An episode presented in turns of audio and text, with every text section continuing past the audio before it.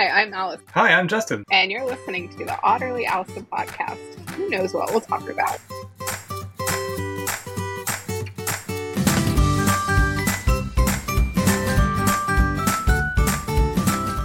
Wow. Speaking of Dan, he messaged this morning. Okay, remember like a, a couple episodes ago I told you Connor messaged about the portal and the error message or whatever, and I spent forever troubleshooting it. So like eight thirty this morning, Dan messages. He's like, do we have a showcase instance that has virtual agent and chat and service operations workspace? I'm like, yeah, sure we do. Um, so I give him the name of it, and I go, and I was like, do you have a narrative or do you need one? He's like, no, I don't know how demo it works. So I'm like, okay, well, let me, and so I find out basically it's not working. Right.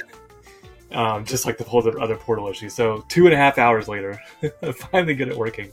I'm just like, oh my God. And guess what it was? Was it a semicolon? Nope, it wasn't a semicolon. And it, it's so stupid. Like, it was so fresh. There, in our demo environments, there is a bunch of queues. Yes. Like, because you got H R, you got I T, you've got uh, fill in the blank, legal, whatever. So if the if the chat on the portal has multiple matching queues, it just goes, there's no agents. So it's like, you need to get the the ch- the one you're trying to get to to be the queue to go into has to be the first one, basically, yeah. to make a match. And um, so I basically had to change the order Yay! Of agent chat queue to ten in order to get to the top. And I was like, are you kidding me? This is the fix? Two and a half hours later. Yeah, that's... So it's been funny because as we're rebuilding this offering, I'm having to like get back into the groove of implementations, and I'm just like, I'm so rusty at this, but it'll be good. Is this your first exposure to Service Operations Workspace? No, so we did it on the project I was on last year, like right when it came out, and it's already better than it was yeah. then because it had, yeah. one point oh was it was, right. it was yes. limited on uh, feature parity, I guess you'd say. It didn't match everything the old agent workspace did. Yeah. yeah. And I feel like it's easier but harder to configure, if that makes sense. Uh, that makes total sense. This like, is the U I builder problem, yes. Yeah, like it's easier, but it's harder. So I just like, I'm going through, because we're trying to figure out for this offering, how do we make sure we're giving M V P plus one, you know, like how do we give a little bit more but still no no technical debt? And so we were like, oh, Agent Assist only works on these two tables out of box, let's make it work on all of them. That's our you know so yeah you try to find ways that are helpful but not introducing technical debt, but also yeah yeah that makes sense. I thought it did. Makes sense to me. Um, I just have so happens, uh, this is a plug for my channel, my video today is about the interaction record Ooh. In Service Operations Workspace. Are you familiar with the interaction record? I am. Yes. Do you like the interaction record? So, Are you a fan? As a former service desk employee, I love the interactions. And I think every customer should start at interactions. Because you don't know what they're calling about. And so if you don't know what they're calling about, you're going to have all this garbage in your instance. And instead you have your purgatory record of me figuring out what it is. And I actually had categories because on the, on the interaction record interaction because I put in like hangups, status call. So I can actually see because, because I came from a very highly S L A regulated service desk. I worked for an airline service desk. We had to have, at a minimum, the number of phone calls, the number of records. There had to be an exact match. And so even if someone called and hung up, we had to create a record for it. Hmm, okay. Didn't matter. And they were really like, realistically, there should be more records than phone calls because you've got emails, you've got walk-ups, you've got right, right. all these things. And so... You just got me on a soapbox. I love it. I know. I love it. I know. like, I love them. Okay. Um, and this is not to put you on the spot, but I think it would be good for our listeners or viewers. Mm-hmm. What's the difference between, and I can help out too, an yeah. interaction record and a universal request? Well, from my limited exposure slash research, universal is I don't know which department it's going to versus interaction being I've interacted with the service desk in some way. Yes, that's my understanding too. Okay. My other understanding of universal request is like when it's when it's coming and it's going to go to multiple places. Yes. You can you can go to like H R and I T. Yeah. Yeah. Because I actually got asked that on the project that we did, Service Operations Workspace, so I had to go read up on it to sound intelligent. And thankfully, they asked me an email, so I could go. You had time to go look? Yeah. Okay, um, what would you do if they'd asked you in person? I'd be like, you know, that's a new feature. I'm going to have to look and find out. I'll let you know. I have no issues telling people I don't know things. Yeah, yeah I think we've, we've talked about that, yeah. You know. Not just, I don't know, in statement. Yeah. I don't know. Let's move on to the next topic. Yeah. It's not helpful. Yeah. Yes. I love interactions. The only, I guess, flaws I've seen, or I guess the things people have brought up to me that were all valid were, and these are flaws with interactions, if I create a request from the interaction, nothing I typed carries over to the request. So then I have to remember it all. And so in in my life, we have created like scripts that'll put it on a scratch pad and pull it over. But we had to use the same variable set because otherwise it wouldn't have worked. So we had a standard variable set that we copied to. And then I had another customer that was like, well, but if it's just one task, I don't want my service desk to then have to go to another page. I wanted to take them directly to the task to do the work. And I'm like, okay. And I was like, I get it, but also it's like one click into the request. Yeah. Can you say that one more time? I was writing because I don't want to lose oh. this. The tasks so, are not, so it takes them to the requested item, not the task. So when you submit through Service Ops Workspace, it just takes you to the same landing page as if you did it from the portal. Yeah, like it's a portal U I almost. Yeah. And so they wanted it to take them to the Operations Workspace view of the task. Like they wanted there to be a redirect directly to the task if there weren't approvals and other things, because that was an extra click. Gotcha. Okay. And so thank God for Chris. And he built it for me. So, yeah. Oh, no, these are great. These are, I'm, I'm stealing these as potential content. Yeah. Um, like, I, I love it. I, I literally could go on a soapbox about interactions for hours. No, I love this. I've been wanting a topic that got you excited, and this is finally it. Um, weird one. so, so the, the, your first example I wrote down, the interaction record notes don't copy to the request. Mm-hmm. So if... And you said something about a variable set, so you'd have to you'd have to know for every request where you're going to copy those notes to, right? What part, what variable within that particular request? Mm-hmm. That's what makes it so hard, right? Yep. So okay. That's why we created a common variable set of description, and then requested for. You should already have a common variable set for who you're requesting for. And then we just did one for details as well. And almost all of them have an additional information or description or something. So we just created a common set. And Chris and I worked together at a previous employer. And he actually okay. built that one for me there. And then at this job, he helped me with the redirect to task one. So. He was probably like, oh, joy. Thanks, Allison. He called me telling me he was ready for a new job. So I didn't recruit so- him. He called me. Gotcha. And in, and he's now uh, delivery manager, right? He is. Yes. Yes. Um, I guess we'll have to bleep his name, but uh, we'll call him Chris. Yeah. Um, okay, so you, we have to go back a little bit. You mentioned a common variable set. I know what you're talking about. Yeah. Um, do you want to elaborate further on what's the difference between a variable set and a common one? Sure. So within catalog items, there are a collection of variables on each form. If you have some that you're going to reuse over and over again, work smarter, not harder, create them, and you can just reuse the blocks of variables. And includes, like with requested for, I like everything to auto-populate user information. And so I'll do requested for, contact number, just in case they need to change it, you know, because I need to get a hold of them, and then whatever else details. And so like urgency script, or priority or yeah, something. And the script of auto-populating lives on the variable set, so I don't have to re-script. every single time this happens. Uh, okay. So I, anything that's like needs to happen all the time. And common variable sets, you can also get me on a soapbox about onboarding order guides. That's another one that I could talk about for hours. When you're doing an order guide, the variable sets have to match or the variables will not cascade down. So if I fill out everything on the front of my order guide, like my name, where to send it, oh. that will not go down to the other pieces of the order guide if they don't match exactly. Like the variable name has to match, like the first underscore name variable?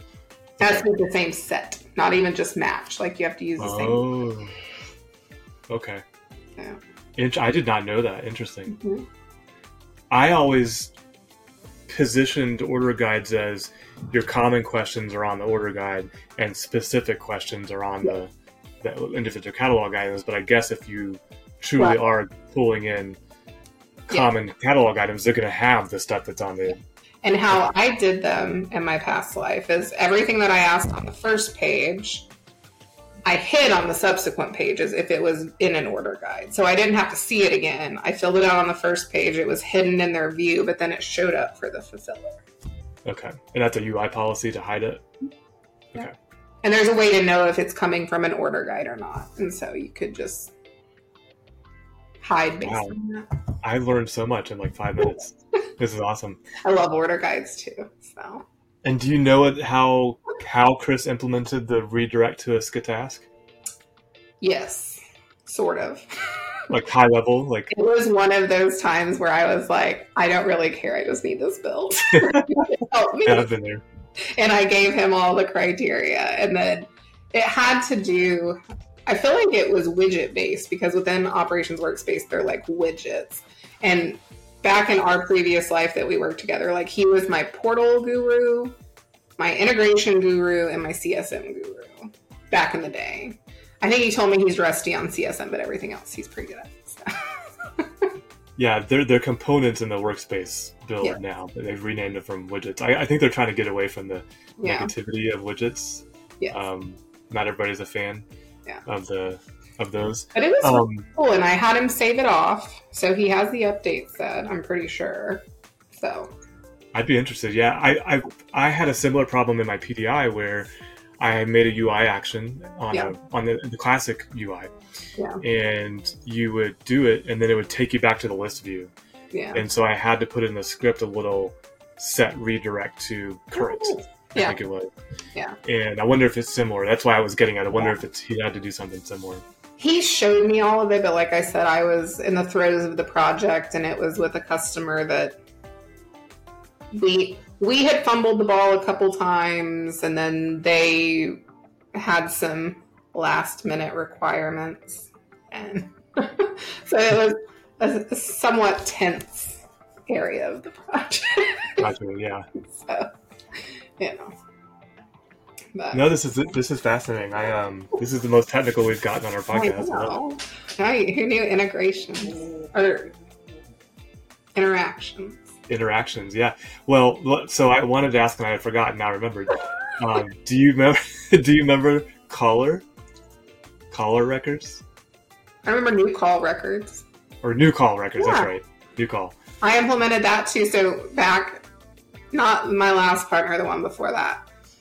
Every I T S M one, I would do a new call workshop, even though it wasn't in scope, and be like, you're doing this. Like, I was very it, pushy because people didn't know it existed and it never got scoped. And the effort was so small. Yeah.